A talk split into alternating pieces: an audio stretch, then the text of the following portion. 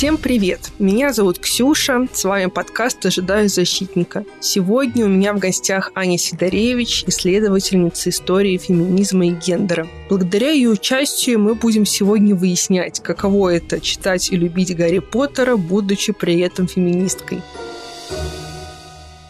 Аня, привет! Привет, Ксюша! Давай тогда начнем с такого вводного вопроса. Э, расскажи, что для тебя эта история значила в детстве? Я начну, наверное, с того, что процитирую колонку книжной обозревательницы Маши Буровой, которую она опубликовала в 22 году, потому что, мне кажется, она там выразила очень хорошо то, что э, я ощущала в свое время когда читала Гарри Поттера. Я цитирую. «Для меня семикнижие о Гарри Поттере и всех-всех-всех — это в первую очередь идеальные декорации для бегства из реального мира. Для Маши из прошлого мир, созданный Роулинг, всегда выигрывал в соревнованиях с российской действительностью далекого сибирского городка, где я провела большую часть жизни. Для меня, мне кажется, это приблизительно то же самое.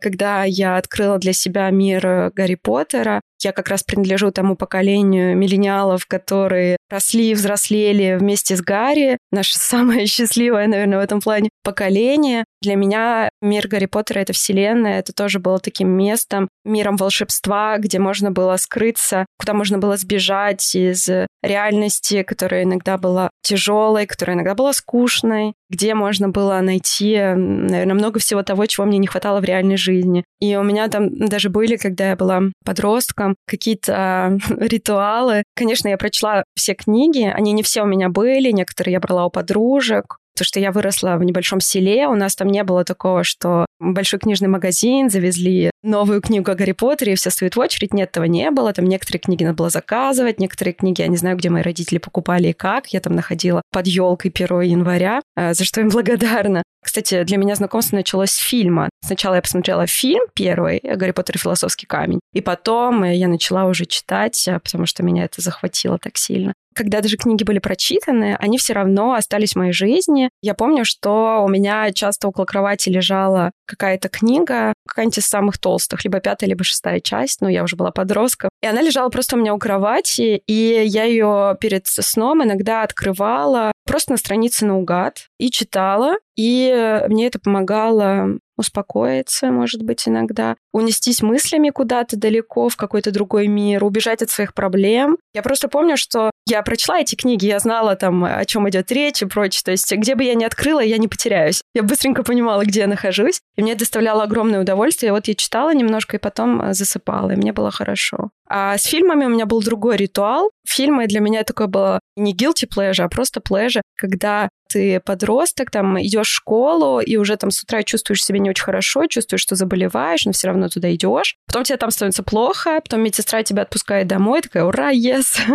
вот, я всегда приходила домой, дома никого нет, счастье, счастье, я могу побыть одна. И я включала фильм Гарри Поттера, не знаю, какой, любой. И когда вот я болела, я приходила домой одна, я всегда включала Гарри Поттер. Это был другой мой ритуал. Вот, это было мое лекарство, наверное, какое-то. Короче, да, это было большое-большое удовольствие. Я всегда знала. Ну, я заболела, конечно, это грустно быть больной и все такое. А, но вообще было прикольно прийти домой и э, пересмотреть какой-нибудь фильм. Вот, так что у меня были два такие ритуала. То есть э, я посмотрела уже там фильм, прочитала книги, но они на самом деле никуда из моей жизни не девались, а всегда были там, как какая-то эмоциональная поддержка. И я помню, э, в каком-то из выпусков ты говорила о том, что у тебя не было близких подруг, друзей, с которыми ты могла бы поделиться, разделить эту любовь к миру Гарри Поттера. И у меня, мне кажется, приблизительно такая же история была. То есть мои подруги, они школьные, например, и не читали. Некоторые другие в основном, в основном все-таки смотрели. Но не то, чтобы кто-то так любил эту вселенную, мне кажется, как я. То есть я не помню, чтобы я с кем-то это особенно обсуждала. Знаешь, это был какой-то мир, в котором я не чувствовала себя одиноко в этом мире. И я, кстати, об этом думала, когда готовилась к этому интервью. Даже то, что у меня не было кого-то, с кем я могла очень глубоко там обсудить какие-то вещи, там, поговорить про вселенную Гарри Поттера, меня это вообще не расстраивало. Мне кажется, что мне не было одиноко, потому что сам мир Гарри Поттера, вот э, дружба Гарри, Гермиона, Рон и другие, они все как будто были моими друзьями. Кажется, у меня даже не было особенно потребности, типа, обсуждать это с кем-то. Мне хватало, наверное, тех друзей, которые были. Вот этой книжки, которую я открывала там перед сном. А сейчас твой внутренний ребенок, наверное, радуется, что теперь ты обсуждаешь Гарри Поттера и делаешь это на таком серьезном уровне. Первый раз в жизни мой внутренний ребенок просто ликует. Спасибо тебе за это приглашение пожалуйста. Мой внутренний ребенок последние три месяца, который делает подкаст, просто находится в счастье. Для меня в детстве иконой была сама Джоан Роулинг, потому что я в детстве хотела быть писательницей. И это так круто, когда в той отрасли, которой ты интересуешься, есть успешная женщина, которая зарабатывает деньги. Причем она, мне кажется, обходит даже мужчин. Потому что когда говоришь, назови какого-нибудь современного писателя, то, наверное, 50% людей, которых спросят, назовут Роулинг. Но остальные 50%, наверное, назовут Кинга.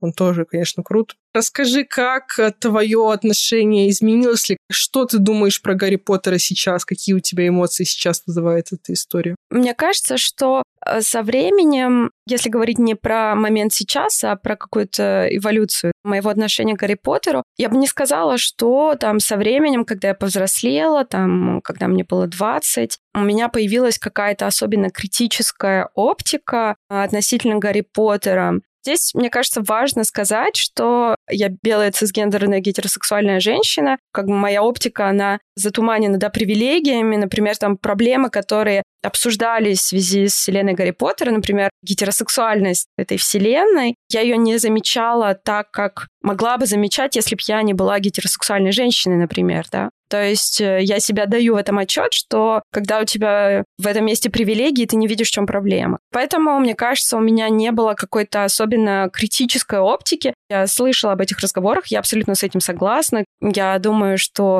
об этом стоит говорить. Но я просто говорю, что я об этом много не задумывалась. Наверное, до того момента, как вот э, не разразился этот скандал, связанный с Роулинг и ее непринятием трансженщин, ее трансфобией, когда она возмутилась да, выражением «люди, которые менструируют». Это, по-моему, произошло в 2020 году. И она тогда написала в Твиттере, по-моему, что люди, которые менструируют, вообще для них есть название, что это женщины. Тогда, конечно, да, разразился этот скандал, она получила большой ответ э, со стороны там транс-сообщества и со стороны сторонников транс-людей. Ну и, безусловно, это стал каким-то таким поворотным моментом, после которого уже невозможно было не говорить о других, там, скажем, проблемных местах да, э, во вселенной Гарри Поттера. И мне кажется, для меня это стало тоже таким поворотным моментом, но я не скажу, что это каким-то образом, так скажем, изменило мое отношение к Гарри Поттеру, в смысле, к вселенной Гарри Поттера, к миру Гарри Поттера в моей жизни. То есть, да, я вижу эти места, я понимаю, что вообще-то здесь есть там, что покритиковать, и э, я не разделяю взглядов Роулинг. Мне лично не очень, э, конечно, эта вся история нравится. Я не разделяю ее позиции, что касается непринятия транс-женщин. Но я в какой-то степени согласна с тем, что говорили другие гости твоего подкаста про то, что автор умер, гости, с которыми ты говорила про фанфикшн, цитируя Барта, автор умер, и теперь, как только книга опубликована, этот мир, он э, принадлежит и нам. В какой-то степени, наверное, именно благодаря этому вся ситуация с Роулинг, из-за которой я расстроилась и переживала из-за этого, и это изменило мое отношение лично к Роулинг, но я не могу и не хочу канцелить да, для себя весь этот мир, потому что он э, слишком, может быть, крепко связан с моей личной историей, с историей моего взросления. И когда, как я сказала ранее, мир Гарри Поттера был местом, куда я убегала очень часто в детстве, там, в подростковом возрасте. Я не хочу и не могу все это просто взять и заканцелить. Изменилось отношение к писательнице, но сам мир он все равно остается, сама вселенная Гарри Поттера, она все равно остается в моей жизни. Хотя то, что я сказала ранее про какие-то критические моменты, я здесь э, согласна, может быть, с тем, что предлагала Маша Бурова, вот как раз в своей колонке, которую я цитировала, она говорит, что, может быть, имеет смысл какие-то там проблемные моменты да, в тексте добавить комментарии, и мне кажется, что это нормально выдавать какие-то пояснения, работать с текстом дальше. И, конечно, фанфикшн Здесь э, такое огромнейшее пространство для того, чтобы какие-то моменты, которые, да, тебе не нравятся там в оригинальном тексте, рассказать свою историю, да, и ввести какие-то своих персонажей, персонажек и так далее. А что ты думаешь про Роулинг? Ее можно назвать феминисткой? Она вроде так себя определяет про феминизм. С одной стороны, э, как ты сказала, Роулинг э, — это женщина, которая очень много добилась в сфере, которая доминируется мужчинами. И этого мы не можем у нее отнять, и это очень круто. С другой стороны, ее можно отнести к транс-эксклюзивным феминисткам, то есть э, ее критика транс-женщин, ну, для меня лично, я не разделяю ее позиций, но при этом она считает себя феминисткой, я тоже считаю себя феминисткой, да. Мне кажется, что это возможно, если мы смотрим на феминизм не как какую-то этикетку, которая очень простая и однородная, а как э, спектр, политический спектр в какой-то степени. Феминизм может быть разным, у нас есть как бы не феминизм, а феминизмы. Мы можем говорить там, например, о либеральном феминизме, мы говорим о левом феминизме. Есть, на мой взгляд, правый феминизм. Что я понимаю под правым феминизмом? Для меня правый феминизм — это феминизм эксклюзивный, который за права женщин, но только некоторых женщин. Я сейчас приведу пример. Среди некоторых сторонниц правых партий в Европе есть женщины, которые так или иначе используют э, феминистскую риторику, например, защиты европейских белых женщин от иммигрантов. Они, конечно, э, используют правую риторику, они выступают за безопасность европейских белых женщин, потому что, по их мнению, иммигранты представляют опасность для этих женщин, но, например, они таким образом абсолютно игнорируют безопасность и права женщин-мигранток выступают за права женщин, за безопасность женщин, но только некоторых женщин. И обычно эти женщины, они наиболее привилегированы и для меня позиция трансэксклюзивных феминисток она такая же. Да? Я отношу этих э, феминисток к правому спектру феминизма, и для меня Роулинг находится там. Она за права очень ограниченного круга женщин. Она их называет биологическими женщинами. Это язык трансэксклюзивных феминисток. Я их называю, например, цис-женщинами, да, цис-женщины и транс-женщины. Она, соответственно, за права цис-женщин. Ну, то есть она исключает из этой риторики транс-женщин. То есть, по сути, ее феминизм — это феминизм, который борется за сохранение для меня, за сохранение привилегий цисгендерных женщин. Моя мысль, может быть, она не про феминизм, а просто про то, какое у меня вообще от нее впечатление. Меня в ней смущает то, что она, в частности, в соцсетях всегда стоит в такой позиции борца, всегда прямо вот сейчас я вам расскажу правду матку, никто же не расскажет, только я тут одна знаю. И мне кажется, весь этот поезд с обвинением в трансфобии можно было остановить на корню, если бы она сказала, просто написала, простите те, кого я задела, все, больше не продолжаю эту тему. Но нет, нужно написать там еще больше твитов, нужно написать еще там и сцену, по-моему, написала. Кто-то может сказать, «Э, Ксюша, что ты затыкаешь рот женщине. И так женщинам часто затыкают роты. Может быть, э, не нужно обвинять их в том, что они слишком какие-то яркие, громкие и так далее. Но она не простая женщина. Она женщина, как ты сказала, с привилегиями, с большими деньгами, с большой властью в сфере там, и бизнесов, и умах людей, в том числе и очень молодых людей. И она отвечает за свои слова. Я еще помню, у нее был такой твит, это еще было до этого скандала, когда кто-то написал «Пойду сожгу диски с твоими фильмами». И она ему ответила, ну, там как-то так, если свободно переводить на русский. Ну, деньги я от тебя уже получила, и испарение от горящих дисков ядовиты, так что, пожалуйста, одолжи мою зажигалку. И, наверное, в ее голове она просто уела этого человека, просто, о, все должны были сказать, какая то крутая, но, блин, ну и что ты добилась? Наверняка с подростком поссорилась в Твиттере, будучи 50-летней женщиной, и сейчас набегут э, на этого подростка в Твиттере, будут его булить. То есть ты могла просто промолчать, ты могла убить его доброту и сказать, ну, спасибо за потраченное время, всего себе хорошего. Но нет, нужно было что-то такое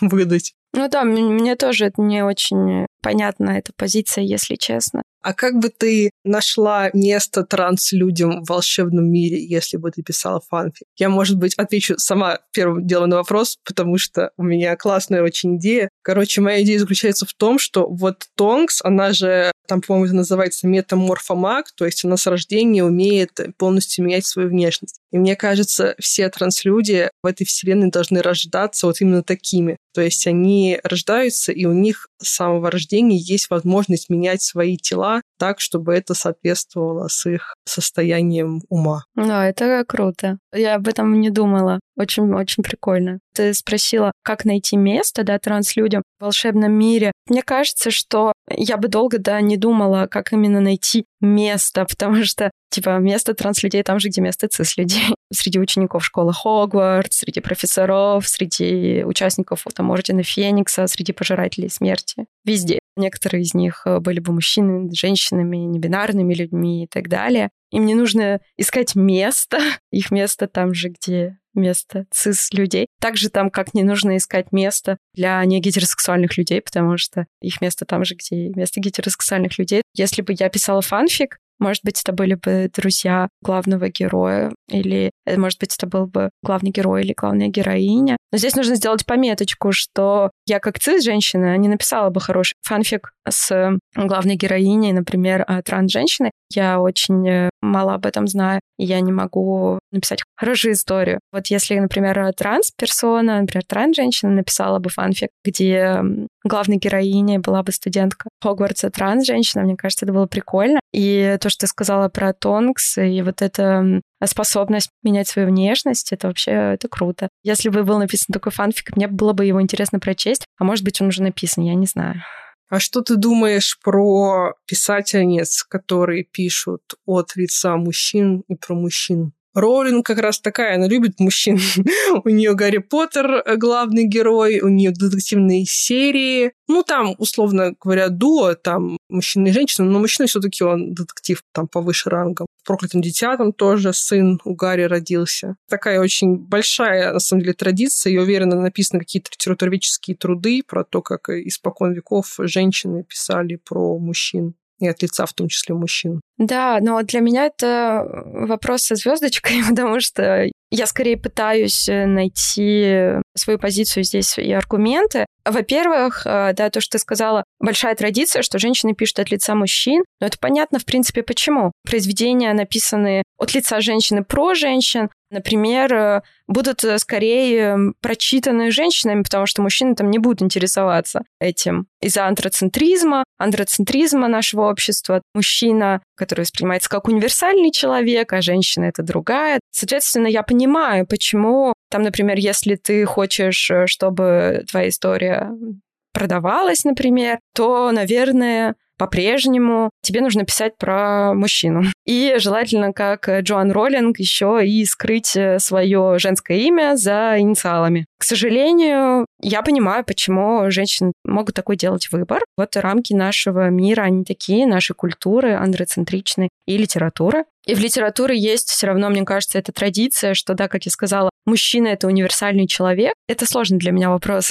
Может быть, э, в какой-то степени описать о, в кавычках, универсальном человеке в какой-то степени проще, чем писать о меньшинстве и от лица меньшинства. Женщины — это тоже меньшинство, потому что мы говорим не про количество, а про отношение власти угнетения, да, подчинения, которое существует. То есть мужчина но я сейчас говорю про, скорее, гетеросексуального цисгендерного, да, мужчину, условно, среднего класса. В какой-то степени, если там посмотреть на литературу или на кино, наверное, самый такой популярный, самый часто встречающийся главный персонаж. И, наверное, это связано с вот э, именно с андроцентризмом, что это какой-то такой условно универсальный, кажется, человек. Женщины могут писать от лица таких мужчин и про таких мужчин. Может быть, потому что в нашей культуре понятно приблизительно, как они думают, как они поступают, я не знаю. А чтобы понять меньшинство, нужно либо принадлежать этим меньшинствам, либо быть союзницей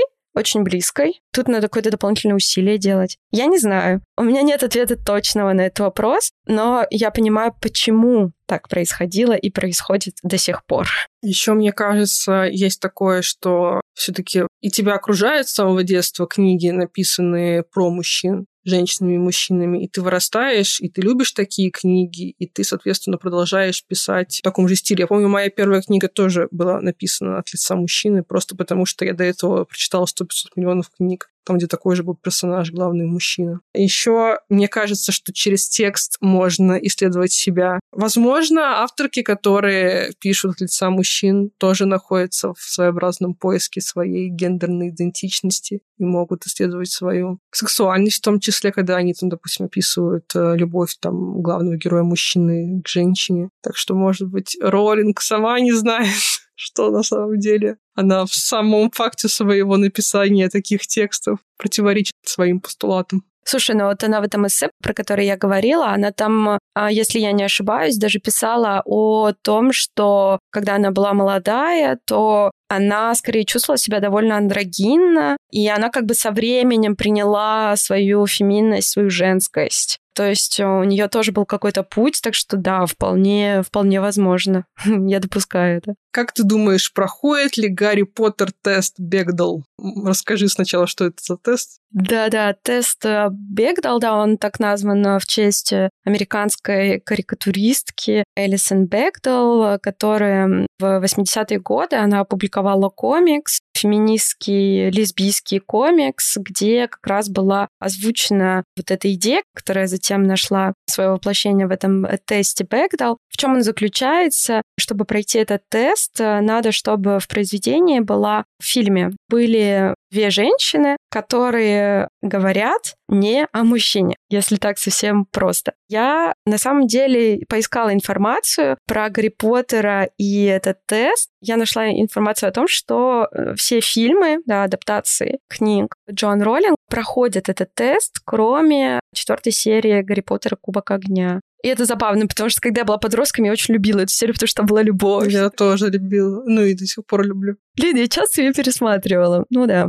там прикольная была серия. Но я понимаю, почему именно эта четвертая серия может не пройти этот тест. Хотя там появляется Флёр и Рита Скитер и Мадам Максим, такие прикольные персонажки. Да, да, но вот э, я почитала там потом э, на сайте, да, посвященном этому тесту, там ветка есть обсуждение, где там люди пишут, э, почему они согласны с тем, что этот фильм не проходит тест, почему они не согласны. И вот там тоже приводят разные моменты из фильма, да, когда Флёр там говорит две секунды со своей сестрой Габриэль, другие пишут, нет, она не говорит, они просто там обмениваются, говорят, ты как, я нормально, все. Считается это за разговор? Не знаю. Но там все ведут споры, там другие говорят, ну вообще там это сестры Парвати и Падма Патил, они тоже между собой говорят, ну вообще, а потом они другие говорят, они не говорят, они просто там рядом стояли, молчали. А другие говорят, мы там видели вдали, как две женщины, они шевелили губами, значит, они разговаривали. Считается ли это или нет? Ну, мой ответ нет, такой, ну, типа, это не считается. Две секунды, ты как, я нормально, на мой взгляд, тоже не может считаться разговором. Я скорее согласна, что, наверное, если разговоры, которые есть в этой серии, они вот такие, то эта серия не проходит. Есть хоть один полноценный разговор между женщинами? Вот э, я не пересматривала этот фильм,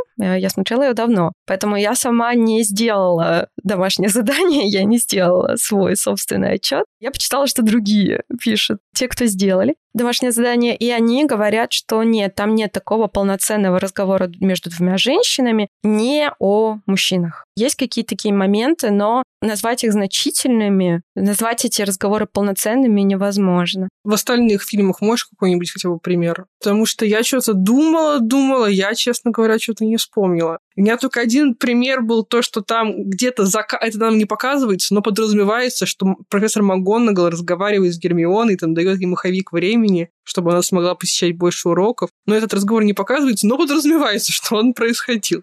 А, нет, слушай, я вспомнила, в третьей части профессор Трелони разговаривает с Гермионой и говорит, что у вас не получится э, заниматься хорошо по моему предмету, потому что у вас душа сухая, как э, листки книг, на которых вы корпите. Ну да, может быть. А, и Белатрис Лестрэндж еще пытала Гермиону. Да, что-то всплывает, да.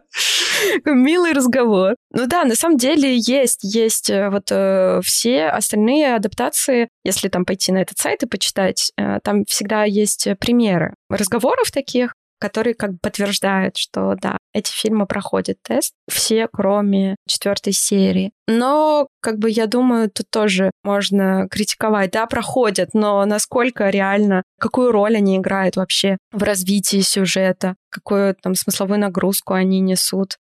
Все-таки главный герой Гарри Поттера — это Гарри Поттер, и мы следуем за ним, мы наблюдаем за развитием его истории. Тут есть, э, мне кажется, что обсудить и что покритиковать. И некоторые там комментаторы на этом сайте, они там критикуют, э, например, вторую часть э, седьмой книги, адаптацию вторую часть адаптации седьмой книги, где там, например, формально этот фильм проходит тест, но можно обсудить, как я сказала, реально, насколько эти разговоры имеют какой-то вес, серьезно, насколько эти персонажки имеют какой-то вес и так далее. А ты бы посоветовала читать эту серию книг маленьким девочкам?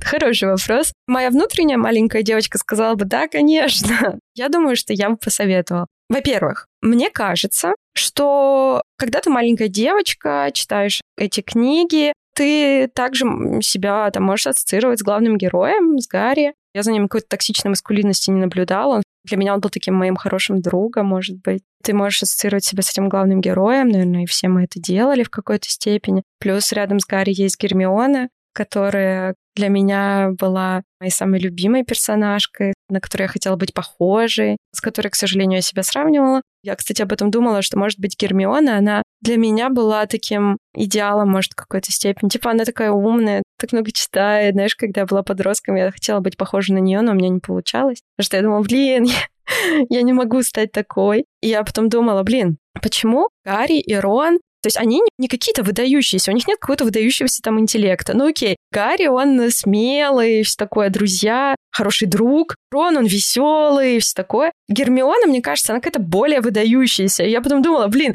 даже чтобы попасть в тройку главных персонажей книги, блин, женщина должна быть выдающейся, а парни должны быть просто типа, я прикольный, я хороший друг. Знаешь, я подумала, какого хрена? Может, я подумала, может, поэтому я все время сравнивала себя с Гермионой, но никогда не могла стать такой же классной, как она. Но в конечном счете, даже оставив э, в скобках мои личные проблемы, проблемы моей личной самооценки и перфекционизма, я бы все равно посоветовала читать эту книгу девочкам, потому что мне кажется, что мне лично эта книга много дала. Мне кажется, это было для меня хорошо. И там, например, если у меня будет когда-нибудь дочь, я тоже ей дам эту книгу прочесть. Кстати, про Гермиону я хотела сказать. Мне кажется, она не была моим любимым персонажем. Но отчасти будто бы у меня не было выбора. Особенно там до четвертой книги, там, по сути дела, девочек, персонажей прикольных нет. Только одна Гермиона. И как-то это подразумевалось априори, что если ты любишь Гарри Поттера, то, конечно, и ты девочка, конечно, ты должна любить Гермиону. И меня, возможно, это смущало. Смущало меня то, что она была так повернута на учебе. Я никогда не любила учебу и школу. Временами была отличницей, но это из-за какого-то издевательства над собой скорее и я не понимала ее. Ее как-то шатает по книгам от одного полюса к другому. То есть то она Гарри, нельзя нарушать правила, то она такая о, я похитила Риту Скитер, буду ее шантажировать. И я как-то не готова поддержать ее ни на одном полюсе, ни на другом. А сейчас ты тоже э, Гермиону считаешь лучшей персонажкой? Кажется, проблема в том, что я очень давно читала книги, а в фильмах она гораздо лучшая версия себя, может, в какой-то степени. Поэтому это накладывает определенный отпечаток. Но да, я согласна с тобой, что реально, наверное, Гермиона в книгах, э, там, особенно в первых, да, когда до появления там Джинни, например, раскрытия Джинни как персонаж, она реально, наверное, единственная девочка, с которой как предлагается себя ассоциировать. Но, как я сказала, мне кажется, из-за андроцентризма нашей культуры и литературы мы в какой-то степени привыкли себя ассоциировать э, с главными героями мужчинами тоже, нет? Ну, да. Ну, у меня Гарри тоже вопросы в том плане, что он выполняет роль такого универсального солдата, и как будто бы мне кажется, что он немножко пожертвовал индивидуальностью ради того, чтобы вытащить себя на спине такую гигантскую франшизу. Я его не понимаю, честно говоря. И вот это вот его желание всех спасти, докопаться до всего, сунуть свой нож, что там делает Малфой, что там делает Снег, что там делает Волан-де-Морт. Потому что я, наоборот, от проблем предпочитаю держаться как можно дальше. Но я так думала, может быть, есть люди, там, скажем, синдрома спасателя. Вот, наверное, они увидят себя в Гарри. Есть, вот если э, опять обращаться к его привычке за всеми э, подслушивать свои мантии-невидимки, за всеми следить по своей карте мародеров, это такая типичная тетя Зина из маленького города, которая такая, а чё у тебя, как у тебя дела? А чё парень есть? А чем он занимается? А сколько зарабатывает? вот это вот. Слушай, мне кажется, что, конечно, ассоциировать себя полностью с каким-то персонажем, с какой-то персонажкой, это, ну, типа, почти нереально, но мне кажется, есть какие-то черты, ну, в которых ты себя находишь, ну, или какие-то ситуации, в которых, контексты, в которых ты себя видишь. Ты можешь видеть себя там и в Гермионе, иногда в Гарри, там, иногда в Роне, может быть. Кажется, что это как-то так. То, что они, конечно, не идеальные, в смысле, у них есть какие-то свои сильные качества, да, и свои недостатки, но это то, что, ну, мне нравится, наоборот что есть там э, к чему прикопаться, там иногда тебе не нравится, иногда тебе они не нравятся, ты их вообще не, не понимаешь. В этом и сила, наверное, этих книг. Мне нравилось, когда он в пятой части орал на друзей, там разбивал, э, ну, потому что он был в посттравматическом синдроме, я такая, да, гоу, Гарри, гоу, покажи, как ты по-настоящему чувствуешь. Вот тогда я ему симпатизировала. А еще я думала о том, что, мне кажется, в моем возрасте мне уже странно немного соотносить себя с персонажами детьми, потому что ну, типа, вот если я говорю, что, допустим, моя любимая персонажка Гермиона, это я имею в виду, что я сейчас, как она в 15 лет, или я в 15 лет была, как она в 15 лет, или что я имею в виду? Вообще, я в школе была, мне кажется, плакса Миртл, потому что я много плакала в туалетах. Гермиона тоже плакала в туалетах, но для нее закончилось хорошо обретением новых друзей. А я, как плакса Миртл, там навеки осталась. Часть меня все еще плачет в туалете в школе. Вот. А во взрослой жизни я подумала, что мне, наверное, нравится Тонкс, потому что я тоже такая, с одной стороны, на приколе, с другой стороны, в шестой книге показывается, что она может быть в депрессии. Наверное, я не внешне как Тонкс, потому что, мне кажется, с Тонкс ассоциируют себя многие транс-люди, квир-люди. Наверное, я бы взяла характер Тонкс, а внешне что-то ближе к Флёр де Лакур, потому что, мне кажется, такая более феминная, и я, наверное, на нее больше похожа. Флёр тоже очень прикольный персонаж. Она мне нравится. Типа такая красотка, но она очень уверена в себе. И она участвовала в турнире трех волшебников. Она красотка, но в ней очень много всего, и она типа не редуцирована, да, к тому, чтобы быть просто красоткой. Это прикольно. А какой была бы эта история, если бы главной героиней была девочка? Еще один вопрос, который, да-да-да, со звездочкой, мне очень не просто на него ответить, потому что у меня не очень хорошая фантазия. Но на самом деле, когда ты задала мне этот вопрос сейчас, я подумала про эту серию, знаешь, пародии на Гарри Поттера, которую опубликовал российский писатель э, немец, который называется Таня Гротер. И я помню, когда я очень фанатела по Гарри Поттеру в школе, то мои подружки фанатели по Тане Гротер. Я тоже прочитала все, что было в библиотеке сельской, да, я прочитала все Таню Гротер. Прикольно, но я любила Гарри Поттера, а они любили Таню Гротер, и поэтому мы с ними были в разных лагерях в какой-то степени. Я не знаю, читал ли ты Таню Гротер, как тебе кажется? Вот как-то прошло мимо меня. Я еще слышала такое мнение, что Таня Гротер нравится, потому что она русская, а у меня типа реалии считываются легче. А я, наоборот, всегда любила истории про другие страны, еще лучше другие страны, еще и вымышленная страна в другой стране. Поэтому я вообще до какого-то возраста российских э, авторов не читала принципиально. Ну да, я, если честно, очень плохо помню вообще там всю историю Тани Гротер, но я помню, что там было... Ну, это действительно было, как задумалось, как пародия на Гарри Поттера, то есть, да, действительно, с российскими реалиями, мифологией. Ну, прикольно, но я любила все равно Гарри Поттера. Ну, не, не из того, что я отрицала там какие-то российские реалии или еще что-то, ну, просто мне нравился оригинал.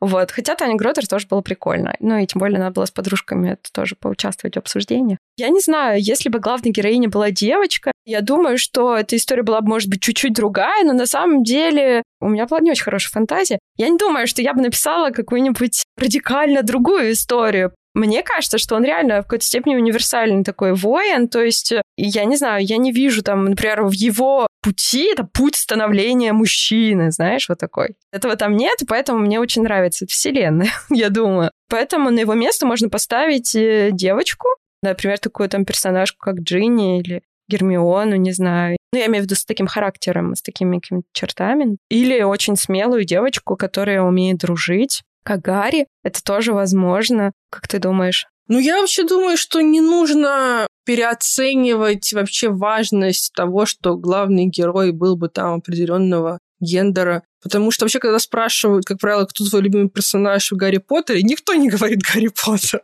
Обычно как раз говорят Джи, ну там Гермиона, Полумну Лагут много кто любит, там Джинни в книгах именно прикольная, Тонкс прикольная. А Гарри, он выполняет свою миссию по спасению человечества. Позвольте человеку выполнять его работу. Я, кстати, думала о том, что вообще стартанула бы так ли эта серия, если бы главной героиней была девочка. Потому что, ну, ты уже говорила про то, что вот э, Джей Кей Роулинг э, до инициалов сокращала свое имя, чтобы мальчики, читатели не узнали, что она женщина. Я думаю, что книгу они бы так не очень бы они читали, где главная героиня девочка. Я думаю, да, ее бы просто меньше покупали, потому что этот bias, предубеждение, то, что если это от лица девочки про девочку, там будет какая-нибудь женская история, что-нибудь такое суперсентиментальное. Очень многие бы не стали, вероятно, покупать эту книгу, даже читать, и не смогли бы для себя раскрыть там всю эту вселенную. К сожалению. Я э, вспомнила, когда думала об этом вопросе, вспомнила про голодные игры,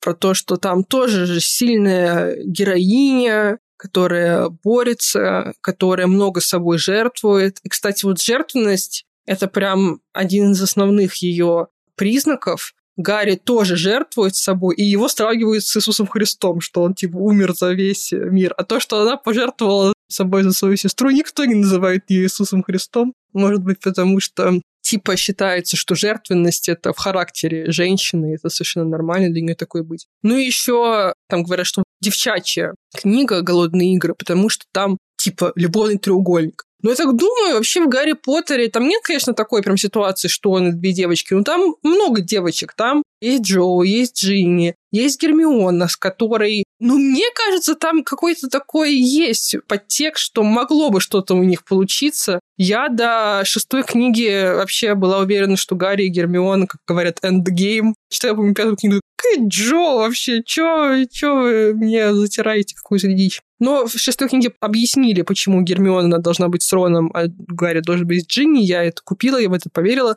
Джинни очень классная в книгах, в отличие от фильмов, поэтому я сказала, я это допущу.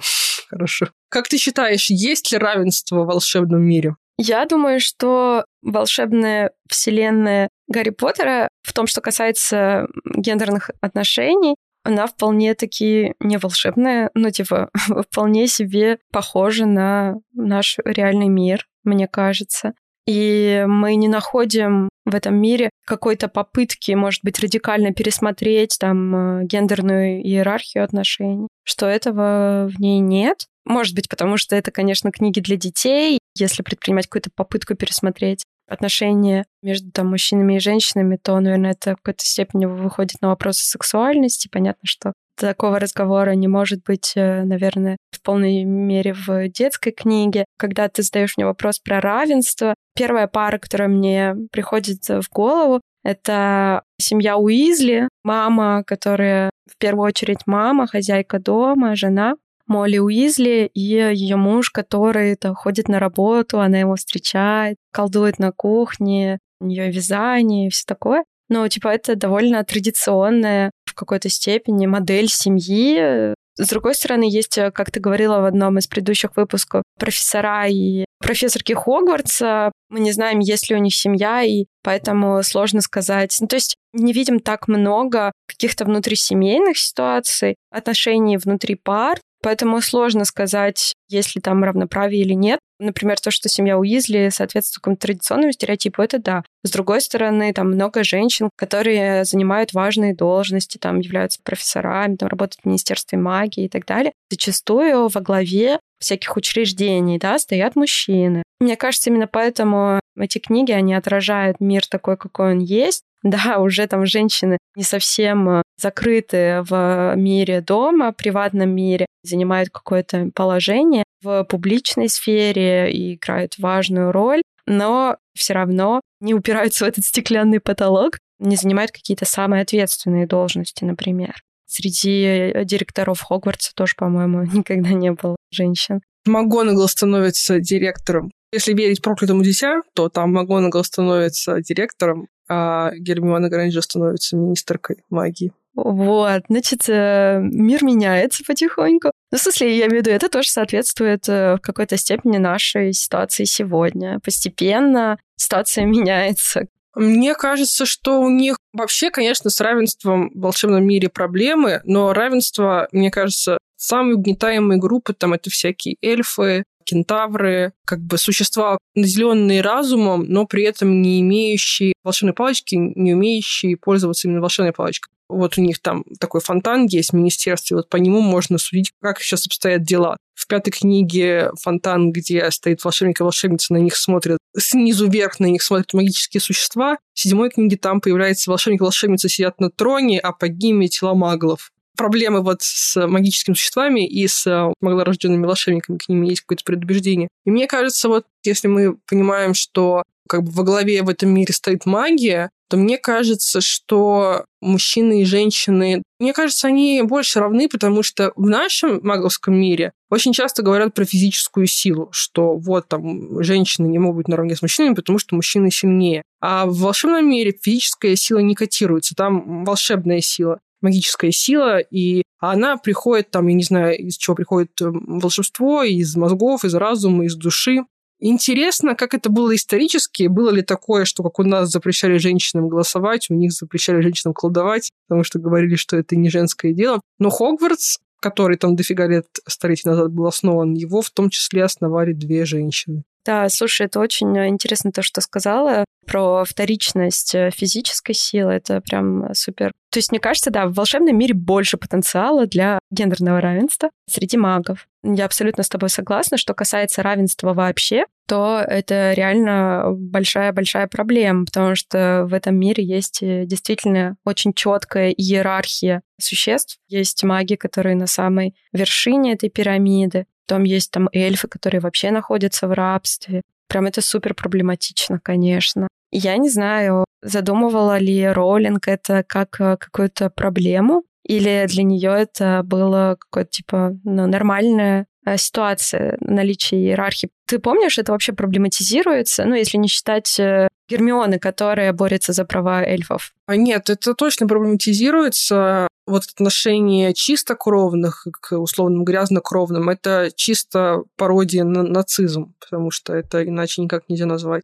Про существ с эльфами там сложно вообще, сложно о них рассуждать, потому что вроде как она так их показывает, будто бы они рады служить. И вот это сложный момент, как сложно с чем-то сравнить из нашей магловской жизни, чтобы у нас там, допустим, был случай, хотя, условно говоря, если вспомнить про женщин, которые говорят, что они рады обслуживать своих мужчин, что им этого радость. Сложная тема. Мне кажется, сложно, потому что у нас же в магловском мире есть только люди, наделенные разумом, а у них как бы есть люди, наделенные разумом, кентавры, наделенные разумом. Сложно понять, как бы с чем сравнить в нашем мире кентавры точно показываются как какие-то очень мудрые, прекрасные существа, которым вот мудрые люди типа Дамблдора, Хагрида, они знают, что к ним нужно относиться уважительно, а всякие тупые, плохие персонажи типа Долора Самбридж, они думают, что не надо к ним хорошо относиться. Поговорила немножко про браки, про миссис Уизли и мистера Уизли. Кстати, я помню, что-то я читала такое, что Роулинг там говорили, ну вот, у вас миссис Уизли, она просто домохозяйка. И она говорит, я такая, просто домохозяйка, да что вы вообще знаете, это какой-то великий труд воспитывать детей и ухаживать за домом. Но мне кажется, показано то, что ее работу нужно уважать. И в конце она же убивает Белатрису Лестрэндж, одну из сильнейших вообще волшебниц, которую никто не мог убить. Миссис Уизли показывает, на что она способна. А есть какой-нибудь, может быть, брак, пара, которая тебе прям нравится? Может быть, не брак, может быть, э, пара. Ну, пары в этой истории только подростков, потому что когда они вырастают, почему-то им сразу же нужно жениться. У них есть такая тема, секса не очень развита, в том плане, что там будто бы нельзя просто, просто взрослым людям жить друг с другом. Там даже я помню, когда Флёр и Билл женились, там была уже почти свадьба, и Мисс такая, ну вот, мы Билла поселим к мальчикам, к Фреду и Джорджу, а Флёр поселим к Гермионе. Это интересно. Интересный выбор для молодоженов. Ну да, как-то есть какие-то викторианские эти моменты, я согласна. И я согласна с тем, что миссис Уизли совершенно не просто домохозяйка, там просто мама. Она супер крутая, и я не считаю, что женщина может состояться только в профессии. Если она мать и там а, домохозяйка, и она создает семью и отвечает за уют, я не знаю, с безопасность своих детей, то она не состоялась. Я совершенно так не считаю. Мне она очень нравится. Эта семья скорее соответствует традиционной модели семьи, что сразу бросается в глаза. И потом мы видим, как она раскрывается, когда, конечно, она убивает Белатрису. На самом деле для, для меня это был, может быть, даже момент какого-то шока, потому что я такая, ого, она, оказывается, очень сильная волшебница, круто. Я бы не сказала, что их пара моя любимая пара, хотя они мне очень нравились, когда я читала, и мне нравился их дом, и я бы хотела, знаешь, приезжать к ним в гости. У них очень классно. Я любила очень и описание их дома, норы. Если говорить про пары и, может быть, про браки, если честно, первое, что мне пришло в голову, это пара Тонкс и Люпин. Я уже не помню точно, нравились ли мне какие-то другие пары, и как я точно воспринимала это их историю, историю Тонкс и профессора Люпин. Помню, что мне было интересно их история, потому что это история как бы про двух в какой-то степени равных э, таких борцов, двух э, личностей, зрелых личностей, которые со своими там сильными сторонами, своими уязвимостями, которые вот так вот встретились, и их история не была там супер идеальной, их отношения были очень сложными. Тонкс была в депрессии, и потом, когда она забеременела, там тоже как это все переживал Люпин. Мне кажется, что это интересная пара. Я не знаю, лишены они токсичности патриархата, потому что я точно не помню, не помню, как развивались их отношения по книге. Мне вот эта именно пара пришла в голову. Я не знаю, что ты думаешь? Она прикольная. Единственное, что э, многие считают, что и Токс, и Люпин должны быть с другими людьми. Что Роулинг свела как будто бы двух квиров, а потом их убила.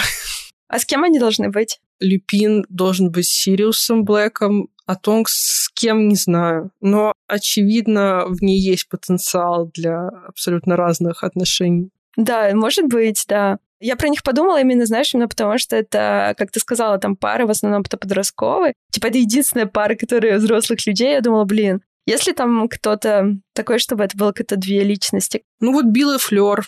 Да, Билл и Флёр, да. Да, это хорошая история. Флёр, ну да, такая прикольная. И там они поженились, когда все такие были в грусти, в тоске. Они такие, мы все равно проведем свадьбу. Даже в темные времена нужно праздновать и устраивать настоящие церемонии. И Флёр прикольная тем, что ее совершенно не воспринимала миссис Уизли и она должна была с этим мириться. Потом еще Билл получил увечье, она должна была с этим как-то работать. Если бы еще Билл для нее чем-то пожертвовал в этой истории, тогда бы вообще цены им не было. Вот да, вот да. Давай я буду называть тебе героиню, а ты будешь говорить, феминистская ли она икона. Что ты думаешь про Джоу Чанг? Я не знаю, насколько я помню, она не особенно сильно раскрывается. Но вообще у нее трагичная очень история, когда убивают Седрика, и э, она тогда вступает в отношения с Гарри, и она страдает. Я читала, что Роллинг критикует, что она Джоу не сделала классной. Ну, там такая ситуация, что Джоу типа постоянно ревет, и это ее главная черта что лично я очень поддерживаю, плакать можно и нужно, особенно когда у тебя умер один парень, и ты строишь отношения сразу же с его соперником. И потом появляется Джинни, и Джинни там прям показано, что типа она крутая, потому что она не плачет. Там есть такой прям даже такую фразу, помню, что вот он с ней прорывает, но она не стала плакать, наверное, воспитание вместе с братьями сделало ее такой таф, типа, не знаю, сильно, сколько здесь подходящее слово. И это, конечно, не типа подразумевается, что это не очко в пользу Джоу. Ну, ты права, что мы многого не знаем о Джоу просто. Да, но даже то, как ты сказала, то, что она плачет, мы понимаем, почему она плачет, и мы ей сопереживаем, и мы ей сочувствуем, и мы переживаем трагизм этой ситуации. Да, хотелось бы, наверное, узнать ее получше, поближе. А Джинни, мне кажется, такая типичная, крутая, прям идеальная девушка. Спортом она занимается, а еще такая палец ей в рот не клади, такая остроумная, такая сильная волшебница, готова ждать Гарри, когда он вернется после войны к ней. Ну, конечно, она мне нравится, но я не такая, как она. Из-за этого она мне не очень нравится. Я бы, может быть, э, хотела больше дружить с Джоу, чем с Дженни. Джоу за своих друзей стоит горой потому что когда Мариетта сдала отряд Дамблдора, она за нее заступила и сказала, ну ты понимаешь, у нее непростая ситуация. С Мариеттой, конечно, с учетом того, что Гермиона сотворила с ее лицом, я вообще, конечно, считаю, что Гермиона должна выплачивать и эти прыщи, вот этот ябеды, и вроде как там в следующей книге она появляется, они все еще на месте, то есть вообще непонятно, сойдут ли они когда-нибудь. То есть, мне кажется, Гермиона должна и выплаты до конца жизни просто делать за то, что она сотворила. Что ты думаешь про Долорес Амбридж? Сделала карьеру. Молодец. Феминистская икона. Вот в этом проблема, мне кажется, да, знаешь, типа, если мы смотрим только на какой-то один аспект э, вот э, успешности женщины, да, она супер успешная, конечно, но мы ее не любим как персонажа. Как будто она такой человек, который ну, все делает ради своей карьеры, ради продвижения. Мне не нравится, что с ней ассоциируют розовые цветы котиков, потому что я люблю розовые цветы котиков, а все ассоциируют э, с плохой персонажкой это все. Она, конечно, феминистская икона в том, как она э, движется вперед, очень сильная и все такое, но при этом, конечно, она отрицательный персонаж. И она злая. Поэтому мне не нравится. Ну, мне она тоже не нравится, но мне кажется круто, что э, сделали сильную отрицательную персонажку, потому что если смотреть реально вот на всех там злодеев по всем фильмам, всем книгам, в основном это мужчины. Очень важно, кого ты выбираешь на роль злодея. Это, как правило, какой-то очень умный, очень сильный человек, и обладающий влиянием. И тоже, когда мы говорим о том, что кого мы выбираем на роль злодея, тут важно этот аспект учитывать. Я помню, как-то раз я ходила на курсы сценаристики, и я там предложила идею про женщину-серийную убийцу. И мне автор этого курса сказал, что ну, женщин серийных убийц почти не бывает. И я такая, женщины могут быть кем угодно, могут быть директорами, президентами, в том числе серийными убийцами. То есть вот это вот право на то, что ты можешь быть плохой. И мне, кстати, как раз почему-то про розовый цвет котиков нравится, потому что я ходила на другую лекцию, и там э, спросили тоже про какую-то женщину серийную убийцу, и он ответил, лектор, ну, я ее даже за женщину не считаю. И мне кажется, в этой фразе как бы будто бы заключено то, что как будто бы женщина это только про доброе, про хорошее, про мягкое, податливое, жертвенное. А если женщина показывает что-то негативное, то как будто бы это уже не женщина. И поэтому в этом плане то, что да, она злодейка, да, она любит котиков, и она прекрасна. Она прекрасна в своей любви котиков и прекрасна в своих злодеяниях. Да, это точно. Что ты думаешь про Полумну Лавгуд? Полумна Лавгуд э, классная. Ну, что сказать. Да, очень классная. Ее сила в другом, не там в расчетливости. Ее сила в другом, и она, ну, там, интуитивность, э, интуитивность, то, что она хороший друг. Ну, она немного на своей волне, но она очень-очень классная и цельная. Хорошая феминистская икона. Что ты думаешь про Сибиллу Трелони? Ха.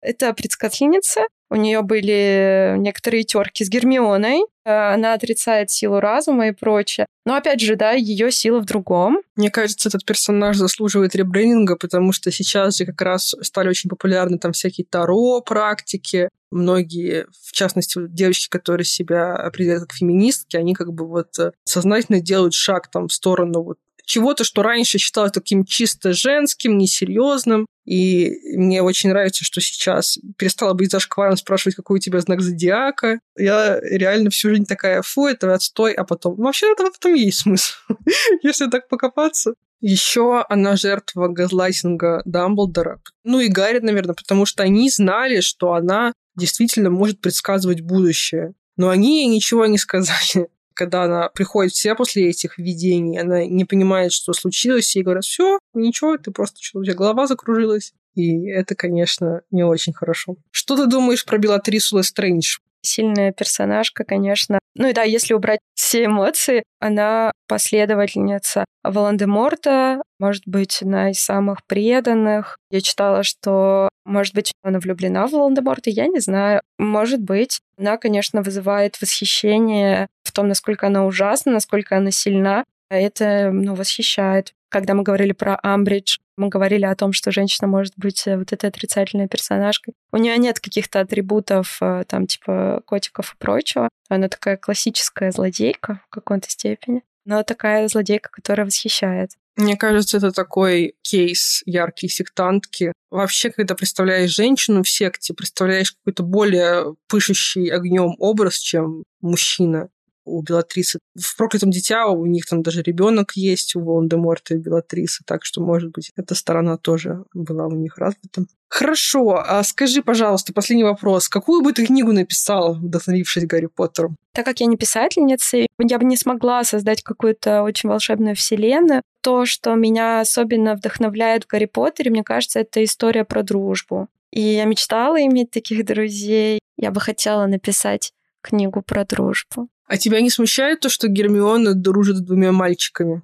Смущает. У меня не было друзей мальчиков. Может быть, ей повезло, может, она встретила нетоксичных э, мальчиков. Хотя они ее использовали. Она вообще за них делала домашку. В отрыве от этого, если смотреть, знаешь, такой, типа, дружбу. Когда я была маленькая, я не думала о том, что вот она девочка дружит с двумя мальчиками, я это не анализировала. Сейчас, конечно, это может э, какие-то, ну, типа, дополнительные вопросы вызывать.